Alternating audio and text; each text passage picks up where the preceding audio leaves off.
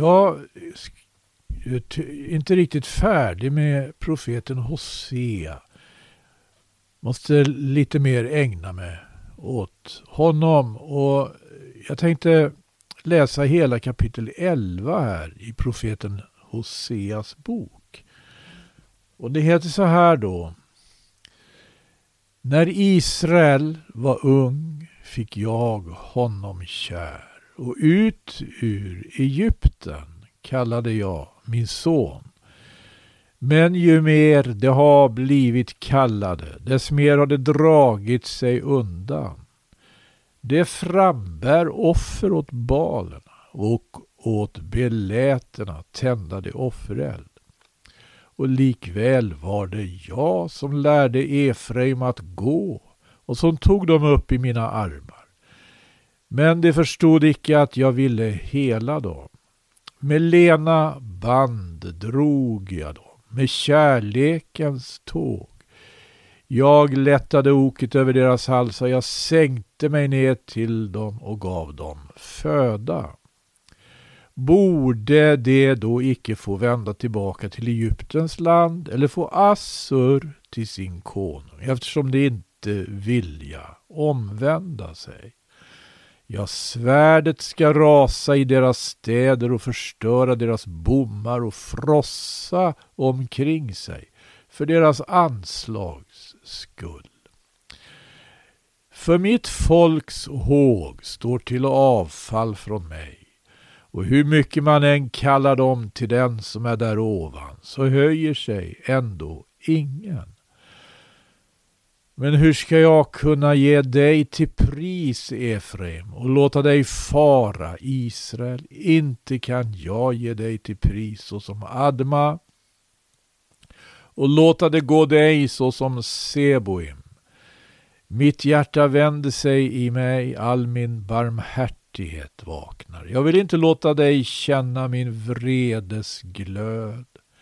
Jag ska icke vidare fördärva Efraim för jag är Gud och icke en människa, helig är jag bland er, och med vrede vill jag ej komma.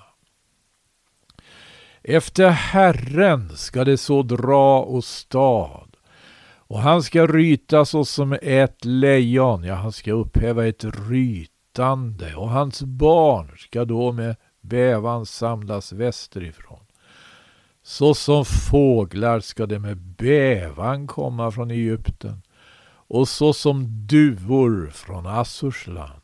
Och sen ska jag låta dem bo kvar i sina hus, säger Herren, Herren. Och sista versen i det här kapitlet säger så.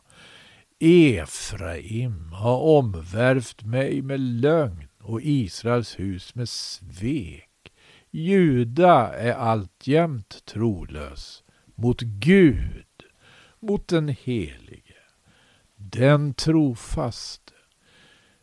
I det här kapitlet så kommer ju verkligen fram just det här allvarliga förhållandet, eller missförhållandet med människorna. Där Israel har fått bli ett skådexempel genom Gamla Testamentets skrifter. Och det visar sig att det har att göra med att fångas av något. Dragas och lockas. Vad är det som gör att det, det, står som det gör här i andra versen? Ju mer det har blivit kallade, dess mer har det dragit sig undan. De frambär offer åt balerna och åt belätena tändade offer. Här är ju en olycka. En verklig olycka, en mycket stor olycka. Gud hade stadgat genom Mose hur gudstjänsten i Israel skulle utföras. Och istället för att göra det då, som Gud har sagt, så har man börjat offra till och med åt balerna, åt alltså helt främmande gudar. Hur kan främmande gudar få ett sådant inflytande och så fånga medborgare i Israel som hade fått så mycket av Gud? Ja, det står så här i, tidigare i Hoseas bok. Jag läser nu från åttonde kapitlet, vers 11 och 12. Då står det att eftersom Efraim har gjort sig så många altaren till synd ska, och hans, ska också hans altare bli honom till synd. Om jag än skriver mina lagar för honom i tiotusental så räknas det ju dock för en främlings lagar. Eh, den här versen är lite annorlunda översatt. Jag ska ta några exempel. I King James till exempel så står det I have written to him the great things of my law but they were counted as a strange thing. Jag har skrivit för honom min lags stora ting. Men det ansågs av honom vara ett främmande ting. Ja, ordet är i hebreiskan eh, något som jag skriver ut på latin som ribo, Ribba, ribbo. Alltså det kan, det handlar om att Gud har skrivit lagar. Ja, det kan faktiskt översättas tiotusenfaldigt. Tiotusenfaldigt. Gud har skrivit lagar tiotusenfaldigt. Och det här på något sätt får, får, får fastnar inte. Det blir ingenting eh, som går att få tag i. Det här, någonting annat får tag i människorna än Guds ord. Och det finns också i Hoseas bok ett annat där Gud klagar i tolfte kapitlet. Så heter det så då i vers 9 och 10. Men jag som är Herren din Gud, allt sedan du var i Egyptens land. Jag ska återigen låta dig bo i tält, liksom vid er högtid. Jag har talat till profeterna. Jag har låtit dem skåda många handa syner och genom profeterna har jag talat i liknelse. Ja, profeterna fick verkligen se syner många handa syner eller talrika syner. Och han har talat, säger han, genom profeterna i liknelser. Och inte det här heller har riktigt alltså gått hem.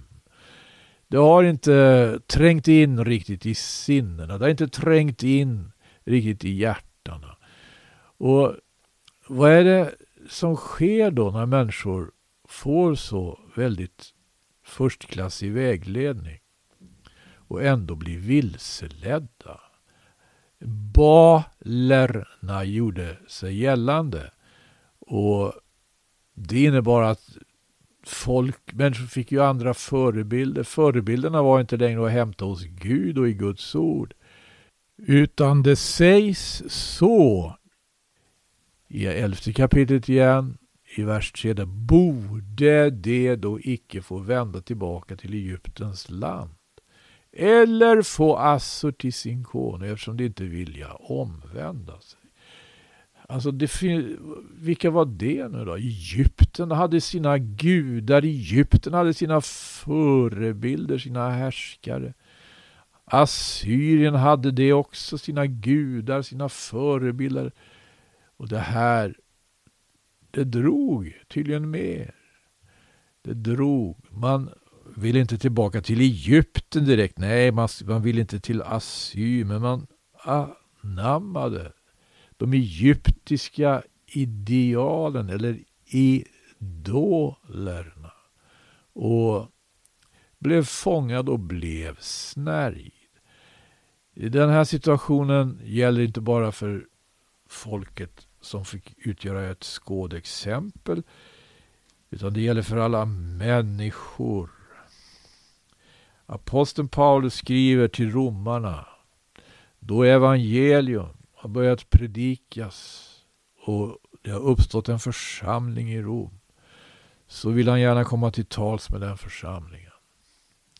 Och det är ju inte samma sak som när eh, Israel, men det är alltså samma fenomen. Det är inte samma historia, men det är samma erfarenheter som aposteln Paulus skriver till romarna om.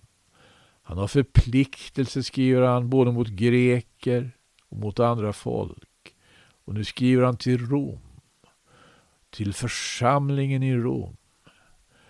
Och det sägs där, jag kan läsa ifrån 18 versen, att Guds vrede uppenbarar sig från himmelen över all ogudaktighet och orättfärdighet hos människor som i orättfärdighet undertrycka sanningen.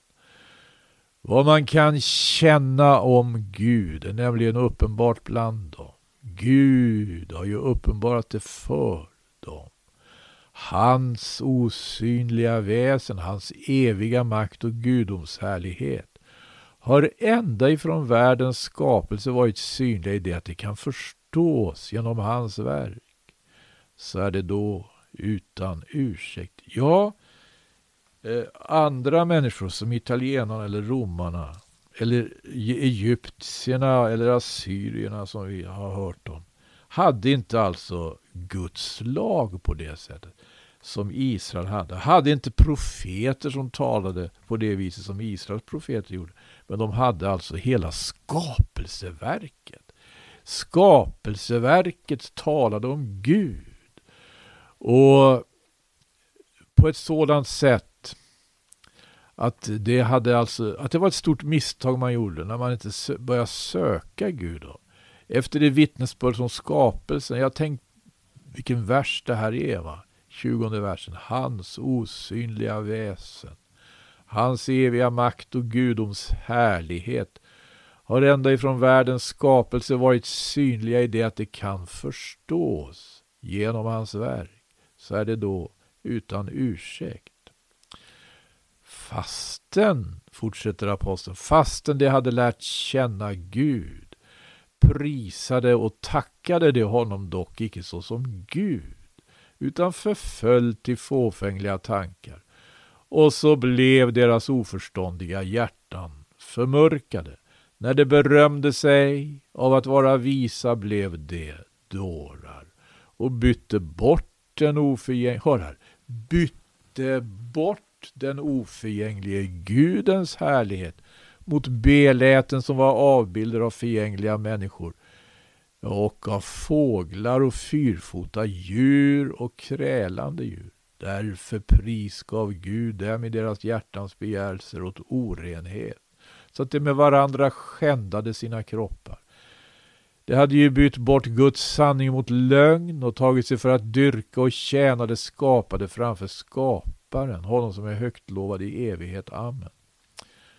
Det här var, det här, det här var verkligen inte lätt, hörni. Alltså det skapade verken som, som eh, verkligen talar om, om, om skaparen, om Gud, är ju naturligtvis inte eh, utan sin särskilda prakt. Och då skapelseverkets prakt fångar människohjärtat och ställer sig i vägen mellan människohjärtat och skaparen. Så skapelseverket gör sig till skapare istället för att skaparen får vara skapare.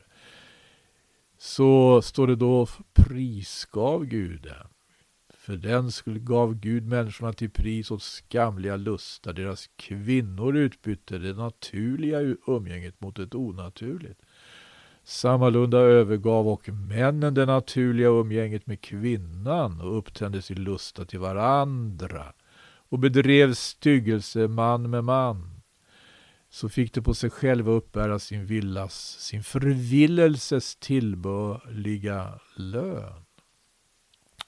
Ett uttryck för alltså att man vänder sig till avgudar istället för till Gud är att man blandar bort korten när det gäller det, det, det skapelseverkets alltså prakt eh, fångar på ett sådant sätt att det kan uppstå eh, så att säga onaturliga dragningar. Och eftersom, fortsätter han i 28 versen, eftersom det inte hade aktat det något värt att ta vara på sin kunskap om Gud, gav Gud dem till pris åt ett ovärdigt sinnelag till att bedriva otillbörliga ting. Så har det blivit uppfyllda av all slags orättfärdighet. All slags orättfärdighet. Ondska, girighet, elakhet. Det är fulla av avund, mordlust, trätlystnad, svek, vrångsinthet. Det är örontasslare, förtalare, styggelse för Gud. Våldsverkare, övermodiga, stortaliga, illfundiga ord. Nu hör jag protesterna. Måste man vara så här full av ondska för att man är homosexuell? Nej, homosexualiteten togs som ett, ett exempel på en avvikelse. Och Det här att uppfyllas av allt slags orättfärdighet, ondska, girighet, det behöver man inte alls vara homosexuell för. Det kan vara alla möjliga, så att säga, människor som eh, uppfylls av sånt. Och tyvärr så har det varit alldeles för många som uppfyllts av allt slags orättfärdighet, ondska, girighet, elakhet. Fyllas av avund, mordlustnad, trätlystnad, svek, vrångsinthet. Vara örontasslare, förtalare, styggelse för Gud, våldsverkare, övermodiga, stortaliga, illfundiga, olydiga mot sina föräldrar oförståndiga, trolösa, utan kärlek till sina egna, utan barmhärtighet mot andra. Här så spar sig inte aposteln när han vill riktigt måla ut ondskan.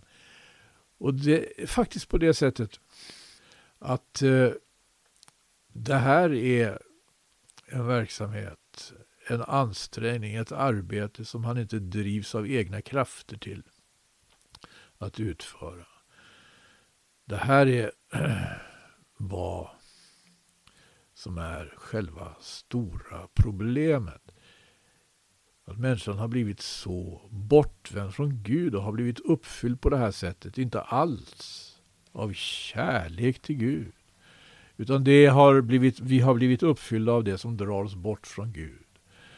Och som gör att vi blir alltså manifestationer av allt det Gud inte vill. Sista versen i Romarbrevets första kapitel. Jag har läst från mitten av kapitlet, från, från, den, från den 19 versen och sista versen säger så här. Fast det väl veta vad Gud har stadgat såsom rätt. Att det som handlas så förtjänar döden, är det dem icke nog att själva så göra. Det ger också sitt bifall åt andra som handlar lika så. Här överensstämmer ju mycket väl med det vi läste i profeten Hoseas boks elfte kapitel. Just eh, hur, eh, hur eh, människor kommit bort. Eftersom människan har kommit bort från sin skapare så har Gud sänt en för att han ska söka upp människor Människosonen, Jesus, Jesus Kristus, Jesus från Nasaret. Han sa själv att Människosonen har kommit för att uppsöka och frälsa det som var förlorat. Och vi ska titta på några uttalanden som Jesus gör här. Tänk istället på ett ord då, Johannes evangeliet om vi går till Johannes evangeliets sjätte kapitel. Så kan vi läsa där, det är en debatt med judarna. Och Jesus säger ibland så här då, när man någon säger så här i, i vers 42, men är inte det här Jesus, Josefs son, hans far och mor som vi känner? Hur kan han då säga jag har kommit ned från himlen? Han sa det. Han sa jag är det bröd som har kommit ned från himmelen. Jag, sa han, är livets bröd. Då sa Jesus så här. Som svar knorra inte nu mellan er inbördes. Ingen kan komma till mig om inte Fadern som har sänt mig drar honom. Och jag ska låta honom uppstå på den yttersta dagen. Det är skrivet hos profeterna. Det skall alla ha fått lärdom av Gud. Var och en som har lyssnat till Fadern och lärt av honom, han kommer till mig. Ingen, säger Jesus, kan komma till mig om inte Fadern som har sänt mig drar honom. Tänk, både Gamla Testamentets profeter och, och, och Kristi apostlar i Nya Testamentet skildrar verkligen bilden av hur krafter drar i människor. Krafter som drar i människorna, som drar människorna bort från Gud och gör människorna i stort sett oskickliga, oförmögna att överhuvudtaget identifiera Gud. Men Gud drar trots allt. Tänk att Fadern drar. Ja, med lena band har jag dragit er, läste vi hos profeten Hosea. Och upplever vi det här så ska vi verkligen vara rädda om det. Gud drar, Gud drar. Och ett sätt han drar på, det kanske mest kraftfulla sätt, det är genom evangelium, genom att evangelium om Jesus har blivit sänt i världen, så finns det en, ett, ett, ett medel genom vilket Gud drar. Att dras av Gud, var välsignat. Att ha liksom eh, på något vis uppfattat det här att Gud drar och Gud håller på att dra henne ut ur en, en, en tillvaro som är så, så att säga, full av avgudar och förvillelse. Det finns eh, alltså olika krafter som drar. I Matteus evangeliets eh, 16 kapitel är det, så talar Jesus med sina lärjungar. Och han säger så här i 26 versen. Vad hjälper det en människa om hon vinner hela världen men förlorar sin själ? Eller vad kan en människa ge till lösen för sin själ? Det är så, alltså, när världen drar och världen drar och världen har kraftfulla instrument och medel och metoder att dra människorna. Vad är det för Till exempel själva skapelseverket. Men när skapelseverket tolkas på ett felaktigt sätt så att det drar oss bort ifrån Gud istället för att dra oss till Gud. Så är det tragiskt. Det finns en Gud som drar. Tänk vad välsignat. Och vad välsignat att på något sätt den känsligheten har väckts hos oss och förmågan att uppfatta det att Gud drar. Det är den känsligheten som väcks när vi får höra Kristi ord, när vi får höra det glada budskapet om Jesus Kristus. Så väcks den känsligheten hos oss. Så vi kan börja röra oss i en annan riktning. Vi behöver inte röra oss i den riktning som världen drar oss i för att vi ska förlora våra själar. Utan börja röra oss i den riktning som Gud drar oss i för att vi ska vinna våra själar. Och någonting som alltså här är verkligen beprövat av Guds folk i alla tider som en väg att utveckla denna känslighet och förmåga att uppfatta att Gud drar. Eh, eh, det är ju bönen. Det är bönen. Vi ska samlas till bön denna kommande helg i Dalarna i Långshyttan. Det blir bönedagar i Långshyttan. Nu ska vi bedja och vi ska lägga fram våra böneämnen. Det är faktiskt så att bönen är så viktig att aposteln Petrus uttrycker sig på det viset en gång. När, han, när syskon är redo att ta över praktiska sysslor så, så säger han eh, med en lättnadens suck.